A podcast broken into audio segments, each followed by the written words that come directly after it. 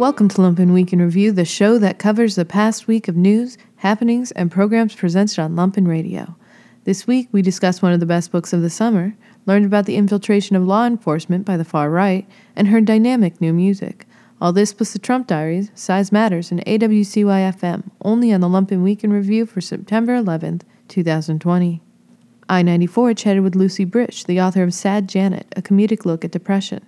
Britsch discussed how her own shyness informed the character, why some experiences at Christmas led her to satirize the holiday, and why animals are better than people. I 94, Lumpen's Books and Literature Show, airs every Thursday and Sunday at 11 a.m. Uh, I rarely say this on the show, but this was a book I really enjoyed. We got the book in. Um, I think Jeremy dropped it off to me, and I actually read it overnight uh, on the first night I got it. I read it pretty quickly too. Yeah. I loved it. Uh, it's, it's very rare that we all love the book. So Yeah, it's very rare. We're usually Oh, very thank unhappy you. about books. Well, it's also a, a laugh out loud book, That's which is great, pretty you. rare. yeah, it is. So, Lucie, I just kind of wanted to start. You know, the the book itself. I felt the title in a weird way is a bit of a misnomer. I know that the character Janet um, kind of constantly calls herself sad, but I never actually thought she was sad. You know, and I think you may think of her as possibly depressed. I mean, she does some things that are, I think, you know, somewhat Or question- bad. Sad or bad, you know, Janet. que- questionable to her own, you know, sanity or safety. But I thought it was really interesting. Most of the novel, to me, seems to be an exploration of somebody that is really resisting um, fitting in with other people's perceptions of how they should act. That's Uh, what her I was- family, her that's what I was boyfriend. say like an outsider. for Yeah, and and I think it's a really interesting and and very funny examination of this. Could you talk a little bit about why? I guess you chose this subject in the first place, and what about the character of Janet appealed to you so much that you gave her this voice? Um, well, I'm personally somebody that doesn't really like to conform. Mm-hmm. I like those sort of people myself. So, um, but yeah, the book actually came about because I suppose I had a few bad Christmases when I just didn't feel very happy, and I thought, you know, if there was a pill I could take that would make me happy and sort of fit in more and conform with what was going on around me, then I would probably definitely take it. That's that's interesting. Did you? uh, I was going to ask you if you'd had some problems with Christmas. I think some of us here on the show kind of have some mixed feelings about Christmas. I have no feelings You, about uh, it. Mi- Michael and I, tend, uh, we don't necessarily celebrate Christmas because it's not in our religion. But I, I happen to love the Oh, right. tree and the lights. Um, But I, and Jeremy, you have some mixed feelings about it as I, well. I, Christmas to me is it's I don't know. It's like a scam to me. It's just like a time Yeah. you, you're forced to hang out with your family when you might not. yeah, exactly. Yeah. if you didn't have debt Yeah. before, you can have debt after. Yeah, and it's you know it's just Yeah. like a big. Uh, first of all, I'm not religious, and uh, I, I could care less about the birth of Jesus. And then second of all, like you know, it's just it's a time of mass consumerism, and that's Yeah, exactly. Yeah. Yeah. I think that, that, I think that's what I'm really against. Really, I think I, I want to love Christmas, obviously, because it's like it makes you feel like a child again. But I think I've just sort of fallen out of love with it a, a bit as an adult, obviously. I think it's always sucked though. I mean, for me, I never liked Christmas. I don't know. It was always weird hearing Yeah. about kids like being There is a bit of traumatized by finding out that it, isn't there? Santa I mean- wasn't real. Yeah. When You know, I, some- like I never got that. Like how messed up kids were when they found out Santa wasn't real. Well, I'm the youngest of eight. I'm the youngest of eight. I found out like uh, everything way too young. So yeah. That explains a Oh, lot. no. Yeah, and, and yeah, uh, it's really interesting, Lucie, because Christmas, especially in England, is is such a, a major holiday. I mean, they make a mm. huge deal out of it. You know, even Doctor. Yeah, Who has a is, Christmas special. I mean, is it really di- that Yeah. different from here? It's Yes. pretty massive here. Yeah, no, it's it's it, it, I would say in some ways it's it's more oppressive in England. I Yeah, think there, there's there's thing, there's been things starting in the shops already here. Really? I've, I've noticed already. Oh, really? Yeah, just small little things like you know, like chocolates and cakes and things just appearing gradually. it, it's September. Well, we're taping Yeah, this on already. September 9th, so yeah, I hate to sound like a, an idiot, but I didn't know they, they did Halloween over there too. that's more That, recent. that's in the book. Yeah. Oh, That's more recent, though. That's more recent. You know, but this is a really interesting thing. Lucie, how is some of what Janet does based on your own experience outside of the fact that you know you had some bad Christmases and don't didn't really want to experience that? Um, well, I worked at a dog shelter when I left college, so, so yeah, she's sort of like a heightened version of me, I suppose. She's not me, but she is sort of part of me. Mm-hmm. cleaning up dog poop. Yeah, Lots of great. lots of. Uh, it's pretty depressing. No, I was I was joking because I, I was talking to Mike on the way here, and I it, it's funny because I could totally relate to Janet. It, it, when I was Same.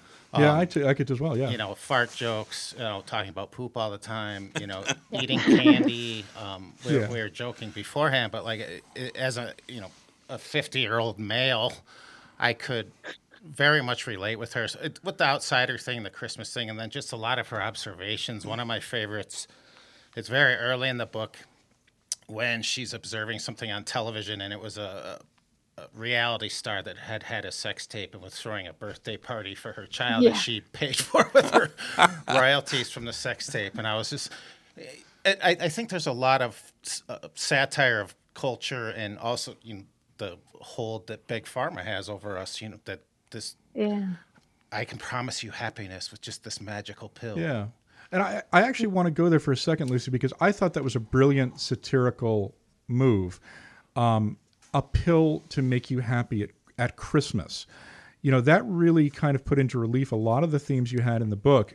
Um, because uh, most of the book is really about Janet, in a sense, being Janet. But the plot of the book, in a sense, is that, you know, there's tremendous pressure on her from her family, from her coworkers, to take a pill that is somehow going to make her a better version of who she already is. And I think it's kind of obvious that Janet doesn't think there's much wrong with her. You know what I mean? She she thinks she's fine.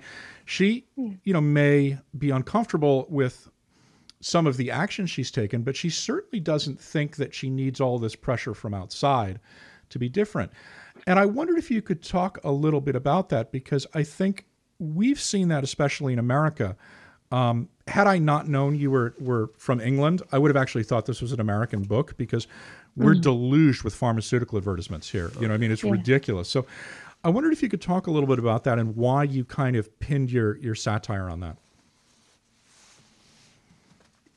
It's not quite as bad here in England, but it's still you- you- you're still aware of it everywhere. Obviously, this like this feeling that you need to be a better version of yourself, but be it happier or thinner, or you know, you, can't really just be be who you are. Especially when it's just like things like sadness and depression. There's such so much pressure all the time, and this these sort of miracle fixes, be it pharmaceuticals or anything else, you know, diets or whatever.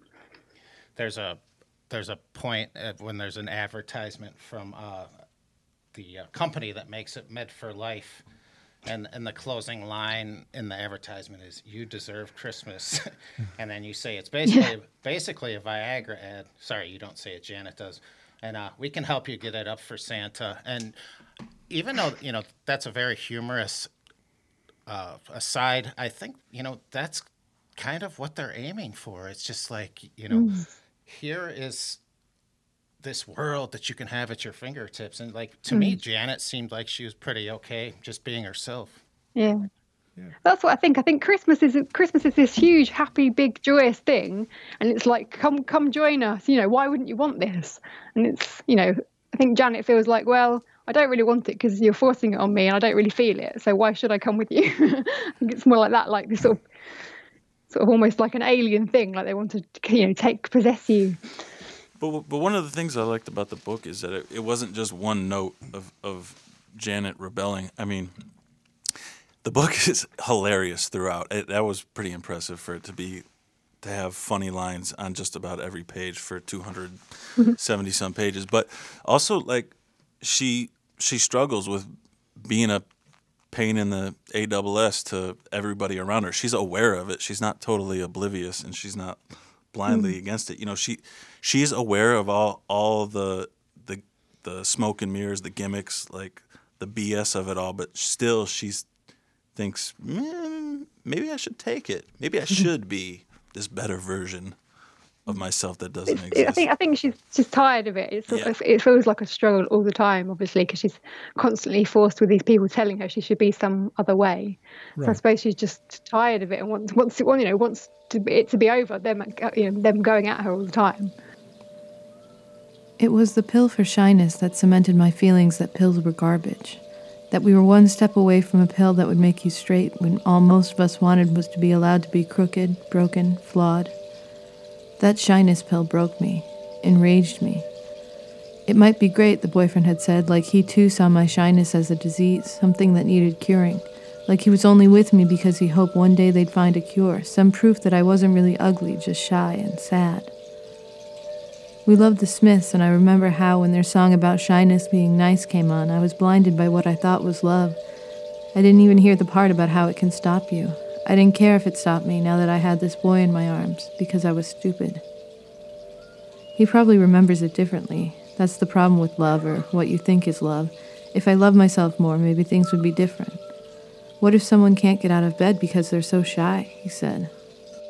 What if it's not because they're shy? I said. What if they've just seen how pointless life is and can't be bothered anymore? I can't talk to you when you're like this, Janet, he said, still talking. He meant when I'm bad Janet, the Janet who swears at other people's children, the Janet who won't answer the phone in case it's anyone's mother, the Janet who chooses to work in the woods with dogs rather than have more conversations about what's wrong with her and how it needs fixing. I never used to say, There's a pill for that, when he couldn't get it up. Debs is the only one who leaves me alone, so naturally I sniff around her all the time, wanting her to notice me. Everyone is taking all the pills, Janet, they tell me, like that's ever worked on me. I'm still wearing clothes from five years ago. If they really want me to take the pills, they should just say, no one's taking them. It's all super nerdy, or it's French, or it'll kill you. Debs is always saying she'd be dead in a ditch if she didn't have her pills, and I believe her. She has her kids to keep alive now as well as herself, and that's not easy. I get it. Before she was a mom, maybe she could have afforded to be selfish, to see what would happen if she stopped taking them. Now she knows she has to take them forever. She has to think of the children, so she dutifully takes them every day. I'm sure she assumes that one day I'll join her if I'm ever stupid enough to get knocked up, and we'll sit out on the porch in the evening, not talking about all the things we'd hoped to do with our lives. I lie awake most nights now, thinking about everything that has ever happened to me. I can't switch it off, switch me off, but I want to. I've always been like this. It doesn't matter if I'm alone in bed or not. Stuff that happened today at work, last week, last year, five years ago, it's all just there at the front of my brain when it's supposed to be shelved away like I've stored it all wrong. Like my brain is one of those closets you never want to open because everything will fall out and crush you. My brain is all abandoned board games and broken lamps, unworn sweaters you were too lazy to return. I worry that if I live long enough, the stuff will be too much and I'll be glad when I start forgetting. If I lie awake long enough, my mind always goes back to the boy I used to share this bed with, this life with. Some of those broken lamps were his fault.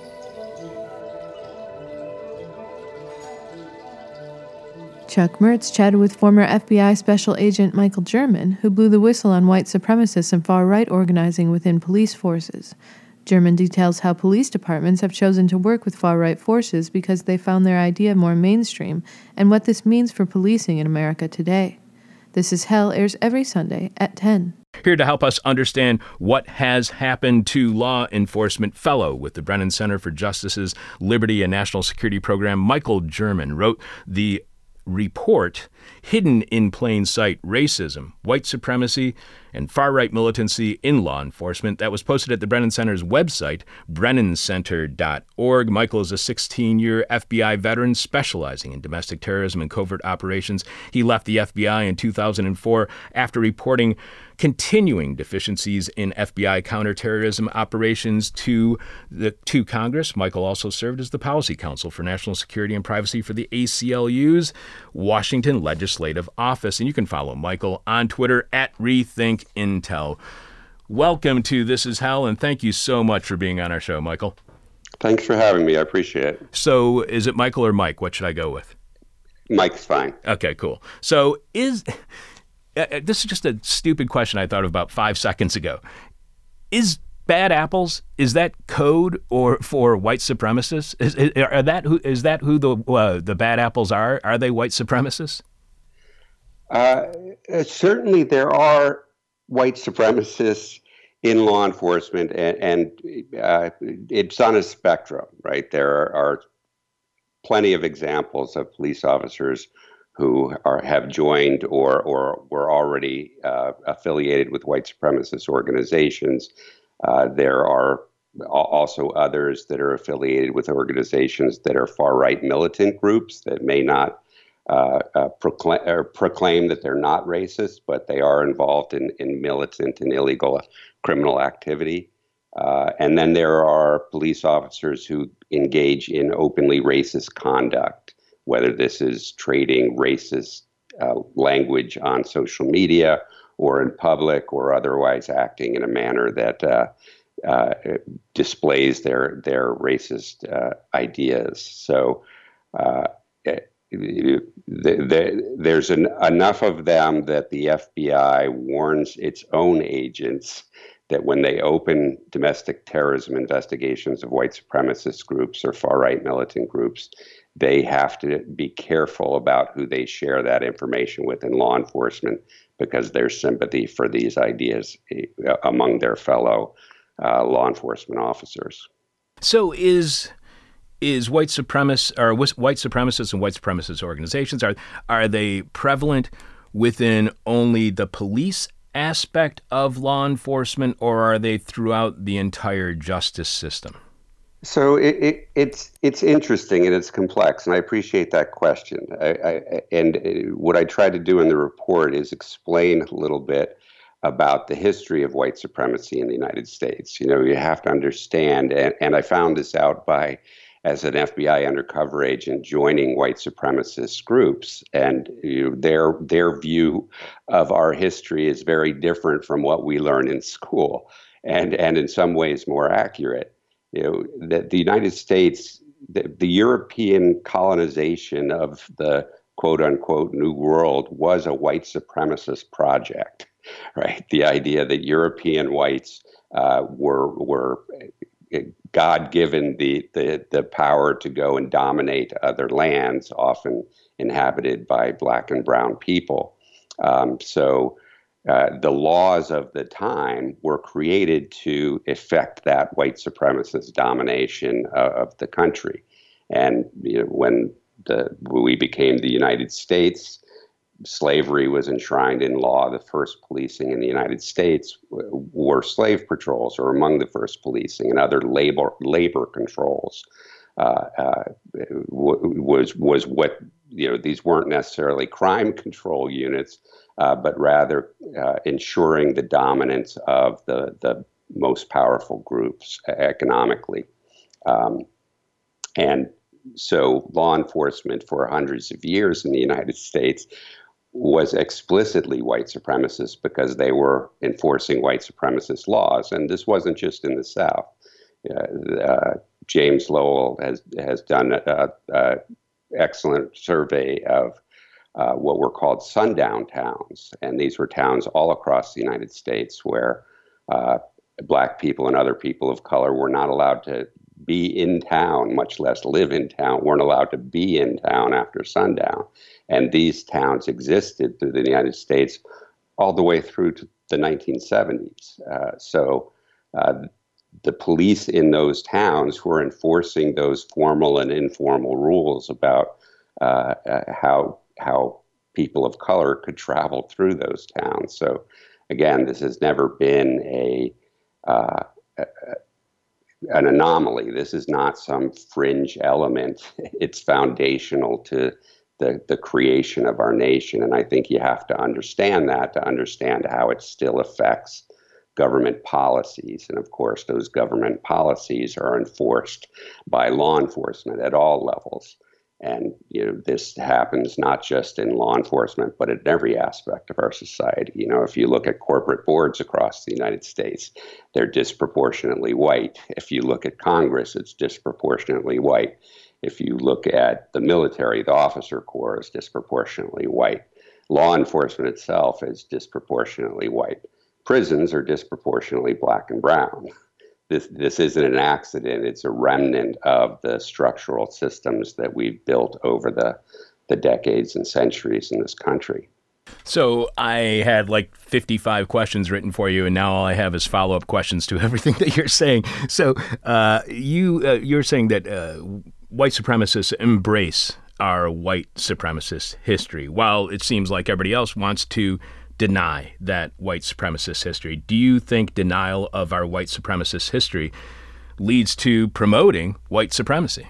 Absolutely, it, it, perpetuates. It allows it to fester. I mean, it's fascinating to me. And and you know, as an undercover agent at the FBI, I got these warnings personally. Right, you're going to go into these groups, and just keep in mind, you might run across some police officers. And so, as you're setting up your alias background, you know, make sure it's tight because uh, police officers are going to have the ability to, to uncover it much easier than the average citizen.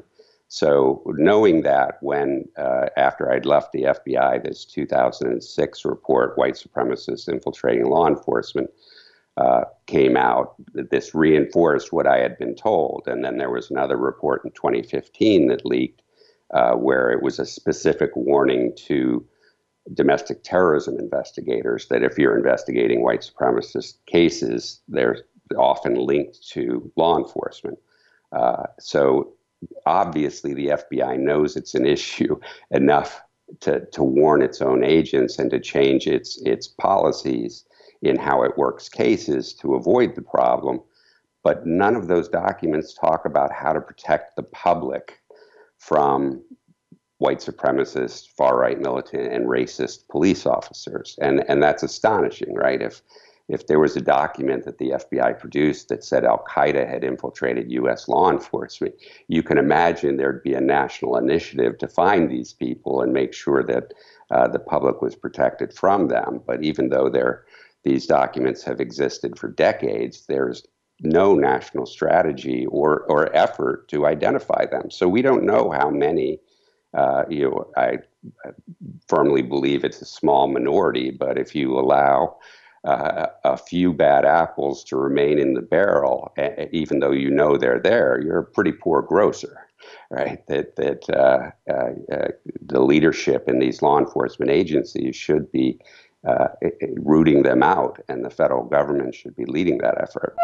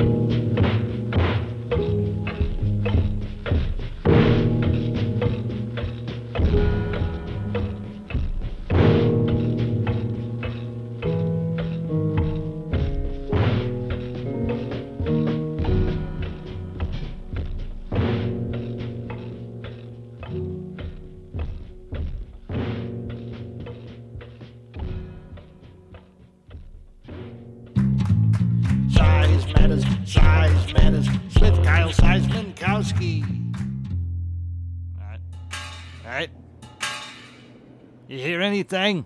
Nope. All right, how? What's that? that? It, Uh-oh. is that Ed's car making all that noise? Yeah, it sounds like his axle's cashed. Everything all right? I hit a pothole on Archer, and I blew my tire out. Can't pay Or for maybe good worse. streets Ugh, up sorry to here. hear that. Yeah, that's what I get for trying to leave Bridgeport. John, you listening? What are you doing, Kyle? It's cool. He's signaling his friend in Undertown. John, don't even listen. I'm sending an SOS beacon to Undertown. You see, when I hit this pole with this wrench, a vibratory pattern will travel through Yeah, the earth. into Kyle, the- man, stop disturbing the neighborhood. It's the neighborhood that's disturbing, Ed. It's noise, and I want it to No, it's- stop. It's, actually a pattern like Morse code. you It's see it? noise. It's noise, but you know we could be done with this if you just lend a hand once in a while. Yeah, he's not wrong. All you do is yell at him. He collects cigarette butts. He's a 70 year old man. I'm so old, though, my back and you, know, you know, You're not selling it, Kyle. We've got to save Undertown, Ed. The very thing holding Bridgeport back is Oh, Undertown. yeah, you want to say it? Come on, Kyle, say don't it touch again. my face. Go ahead, say it again. What the heck? Look, What the heck is that, man? Is that a body? What is it? Is that a head? believe Is it that- worked. What? Jeez. This is the this is the guy we were signaling. This is psychotic. This stuff happens all the time, Ed. Now, people just don't emerge from a hole in the street. What the heck is going on here? All the gates to Undertown are locked up. Desperate times, Ed. Wait a minute. Do I know you? Yeah, you and your ma have been throwing me out of the bar for years. What you learnt about what's going down in Undertown? There ain't no time to waste. We gotta get out of Bridgeport. This place is gonna blow. Blow is it, what? Trout? What's gonna blow? Gary and IDOT's plan is to level Bridgeport by creating potholes. Then one day, whammy, it's Sinkhole City. What the heck for? So glad you asked. Gary's calling it Project Pitport. After Bridgeport is rubble, he's gonna form his own sovereign nation on top of it. Undertown actually wants to go topside? Gary does. Aw, this but don't good. nobody in Undertown wanna. This is just like the plot to Dark Knight Rises. We got to stop Gary Indiana Jones from destroying Undertown. Wanna flip for it? What, do you, what, what the hell are you talking about here, man? What about stopping him from destroying Bridgeport? Ah, Bridgeport's fine, but I wouldn't take a bullet for it. Kyle! Well, technically, by saving Undertown, we're saving Bridgeport. Not totally. That's true. I mean, if we toppled Undertown, then we'd be saving Bridgeport. Right, right. Bridgeport's problem is Undertown, therefore, saving Undertown. Techni- Whatever it takes to save Bridgeport from total annihilation, do that, Kyle. Yeah, but so what? Right, yeah, absolutely. That's a good point. John, WTF, man? What? You're surprised, Ed? This whole show was your idea. I mean, Ed, are you ready to fight to save the community of the future? oh, jeez. I suppose if I have to. It'll be like the 1985 cult classic Goonies. That's what I thought. Yeah, just like Goonies, but where everyone is like Sloth. Now that's what I call Ed Marszewski finally getting involved. I can't wait to hear how this ends. Anywho, if you want to get involved, go to lumpenradio.com for more information. But until then, listen to the rest of this programs.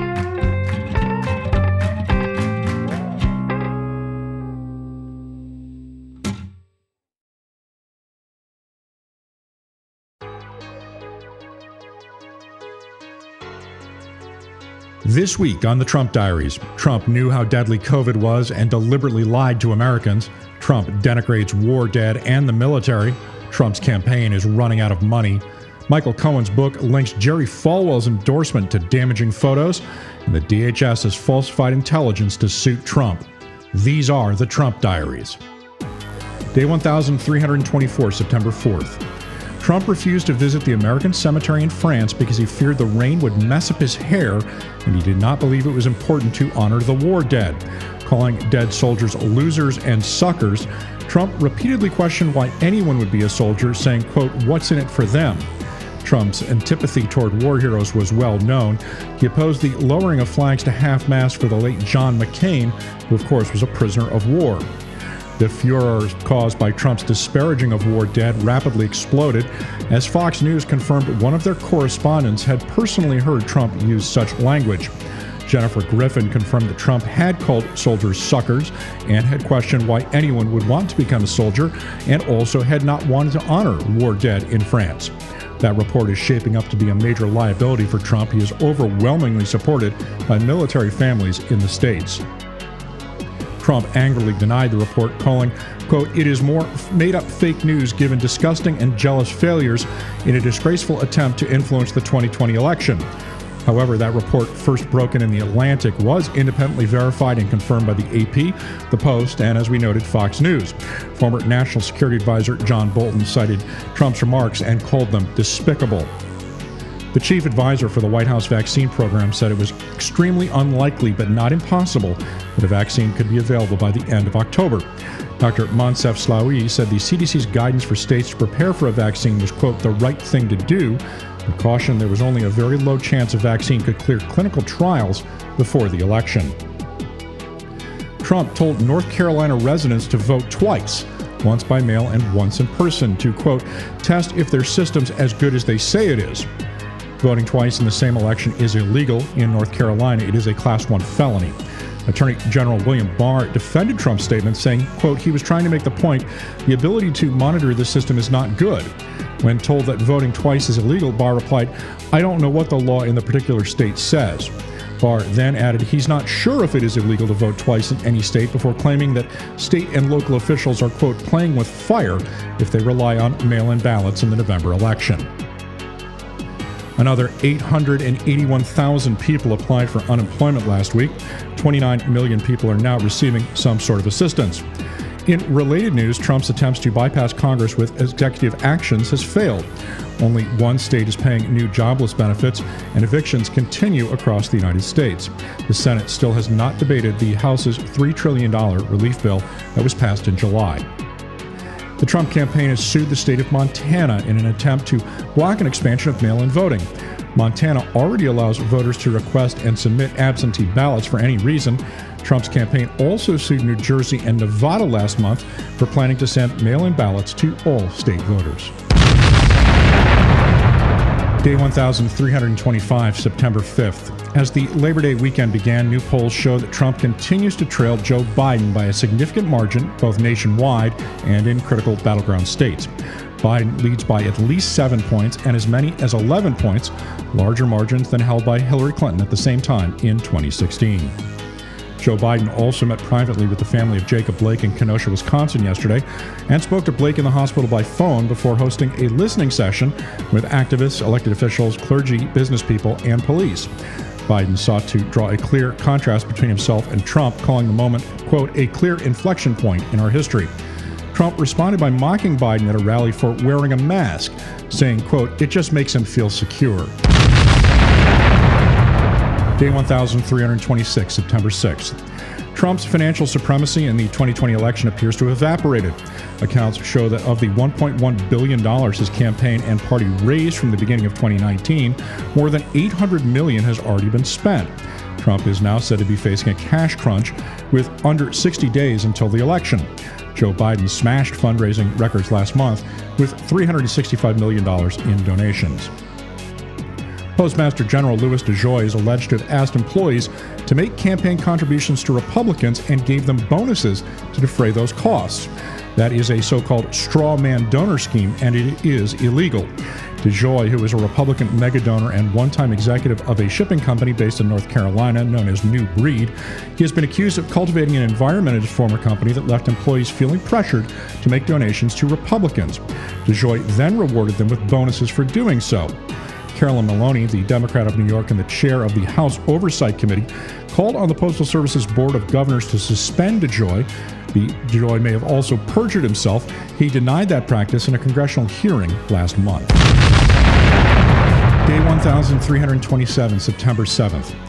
Angered that Vice President Mike Pence and Democratic candidates were getting TV coverage on Labor Day, Trump abruptly called a White House news conference and then aired a range of personal and political grievances. He called his opponents names. Joe Biden is a stupid person, and Kamala Harris is, quote, not a competent person. And then he launched an extraordinary attack on the country's senior military officials. Trump suggested the accusations he ridiculed war dead, widely confirmed, came from Pentagon leaders, whom he described as war profiteers. Quote, they want to do nothing but fight wars so that all of those wonderful companies that make the bombs, that make the planes, that make everything else stay happy. Worth noting is that Trump's own Secretary of Defense, Mark Esper, was the former head of Raytheon, which is a major defense contractor. Trump also unleashed a screed against a reporter for asking him a question while wearing a mask. Jeff Mason of Reuters was asked by Trump to, quote, You're going to have to take that off, please. Trump said, Can you can just take that off? You're how many feet are you away? Mason declined, saying, I'll just speak a lot louder. Trump's performance was met with a stone faced press court, who notably did not engage with Trump's more unhinged rants against his opponents. In a new book, Trump's former lawyer and fixer, Michael Cohen, says Trump routinely referred to black leaders with racist insults, describing Trump as, quote, a cheat, a liar, a fraud, a bully, a racist, a sexual predator, and a con man. Cohen says Trump was also well aware of the hush money payoff to Stormy Daniels. Cohen says Trump deeply admires Vladimir Putin for his crushing of personal dissent and his control of 25% of Russia's economy. He also describes Trump as consumed with hatred for President Barack Obama to the point of obsession. Cohen's book describes Trump as hiring, quote, a faux Obama or fake Obama to record a video where Trump ritualistically belittled the first black president and then fired him, a kind of fantasy fulfillment that it was hard to imagine any adult would spend serious money living out until he did the functional equivalent in the real world. In a related story, Trump issued an executive order to purge the federal government of racial sensitivity training that his White House called divisive anti American propaganda. Trump then tweeted, This is a sickness. Sorry, liberals, how to be anti white 101 is permanently canceled. A federal judge blocked Trump's attempt to wrap up the census a month ahead of schedule. Judge Lucy Koh of the District Court in North Carolina halted plans for an early finish to the headcounting portion of the census, at least until mid September. The lawsuit brought by the League of Women Voters notes the plaintiffs would have no remedy for at least a decade if the census is paused. Trump has tried to stifle the census several times, believing an undercount significantly helps Republicans.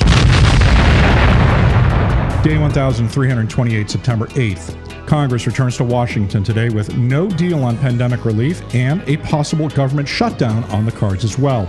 Millions of Americans remain unemployed. Cities and states are now beginning to enact significant budget cuts due to the Senate's refusal to act. The House, of course, passed a relief bill three months ago. The government fiscal year now expires on October 1st. Trump went on an early morning tweeting frenzy, quote tweeting Curt Schilling, who praised Trump and Attorney General William Barr over supposed action on child trafficking rings. The former Red Sox pitcher is one of those who's helped promote the QAnon anti Semitic conspiracy theory. Trump also launched a tirade against Black Lives Matter protests and lashed out at coronavirus restrictions, blaming local Democratic officials for keeping economies closed. Quote, These shutdowns are ridiculous and only being done to hurt our economy prior to the most important election, perhaps, in our history. Michael Cohen's book contained more damaging revelations about Trump. Trump apparently dissed Melania in the face of her purported threats to leave their marriage. Quote, I can always get another wife. That's no problem for me if she wants to go, so be it. According to Cohen, that relationship was just another deal, plain and simple. Cohen also tied the 2016 presidential endorsement of Trump by evangelical leader Jerry Falwell Jr. to Cohen's own role in helping to keep racy personal photographs of the Falwells from becoming public. Trump signed an order yesterday extending a ban on oil drilling in the eastern Gulf of Mexico and restricting drilling along the southeastern coast of the United States. Declaring himself then a quote, great environmentalist, Trump boasted, This protects your beautiful Gulf and your beautiful ocean, and it will for a long time to come. However, on the same day, Trump significantly weakened protections for drinking water, gutting Obama era standards for fossil fuel plant runoff. Trump's EPA fails to require now the most effective treatment methods, pushes back deadlines, and exempts many power plants from doing anything at all. One of those plants, Oak Creek, discharges directly into Lake Michigan.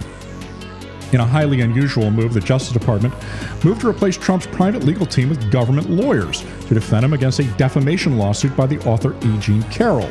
Carroll accused Trump of raping her in a Manhattan department store in the 1990s.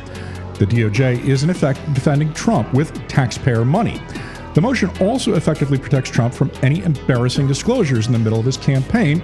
Carroll's lawyers have requested that he provide a DNA sample to determine whether his genetic material is on a dress that Carroll said she was wearing at the time of the encounter. Day 1329, September 9th. A whistleblower says officials with the Department of Homeland Security directed agency analysts to downplay the threat of violent white supremacy and of Russian election interference. The DHS has long been accused of being overly politicized. Brian Murphy, the former head of the intelligence branch, said he was directed by Chad Wolf, the acting secretary of that department, to stop producing assessments on Russian interference at all. He said he was also told to produce false reports on left wing interference. He understood that directive to come directly from Trump. Three draft reports from the DHS, in fact, all rank white supremacists as the deadliest domestic terror threat facing the United States. That is far above the danger from foreign terrorist groups. Attorney General William Barr said the White House had asked the Justice Department to intervene in defending the president against a woman's accusations he defamed her. The memorandum argued that Trump had acted in his official capacity as president when he denied writer E. Jean Carroll's accusations and cited the Westfall Act. That would remove Trump as the defendant and substitute the government. Since the government has sovereign immunity and cannot be sued for defamation, that case now could be dismissed. Trump instructed the Department of Education to investigate the use of the New York Times' 1619 Project in public school curriculums. The Pulitzer Prize winning project aims to reframe American history, quote, by placing the consequences of slavery and the contributions of black Americans at the center of the U.S.'s national narrative. Trump tweeted that the quote, D of E is looking at this. If so, they will not be funded. And Dr. Anthony Fauci said it's unlikely a coronavirus vaccine will be ready before the November election, but a vaccine by the end of the year is more likely. Despite Trump's pressure on officials to speed up that timeline, nine drug companies publicly pledged yesterday not to seek regulatory approval before the safety and efficacy of their experimental vaccines have been established in phase three trials. One trial has already had to be halted after a patient reported an adverse neurological reaction. Day 1330, September 10th. In a shocking revelation, Trump admitted coronavirus was deadly in February to journalist Bob Woodward while actively downplaying it to the public. Trump told Woodward he knew coronavirus was both deadly and airborne and that he deliberately lied to the U.S. public. The admission is already having blowback. Trump's staff routinely told citizens not to wear masks or to socially distance. In a related story, the TSA is to stop conducting enhanced screening of passengers on inbound international flights for COVID 19. These screening operations have been held at select airports since January, targeting incoming international flights. Select high risk countries, including most of Europe, China, Iran, and India, have been funneled previously through 15 designated airports in the U.S.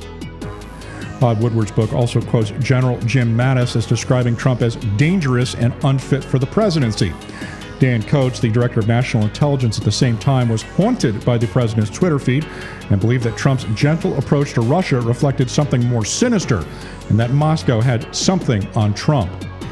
Trump's repeated attacks on the military this week are also causing fractures at the Pentagon.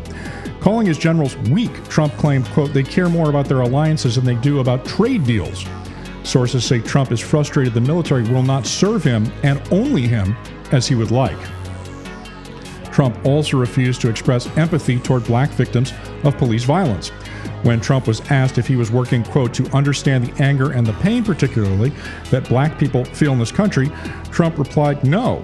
You really drank the Kool Aid, didn't you? Just listen to you. Wow, wow. No, I don't feel that at all. Senate Republicans are voting on a so called skinny stimulus bill that is guaranteed to fail. Democrats are lined up against it, as are, in fact, many in the GOP. The bill would not make payments to Americans nor restore unemployment enhanced benefits. It would, however, offer broad liability protection to businesses, something the Republican Party has long sought.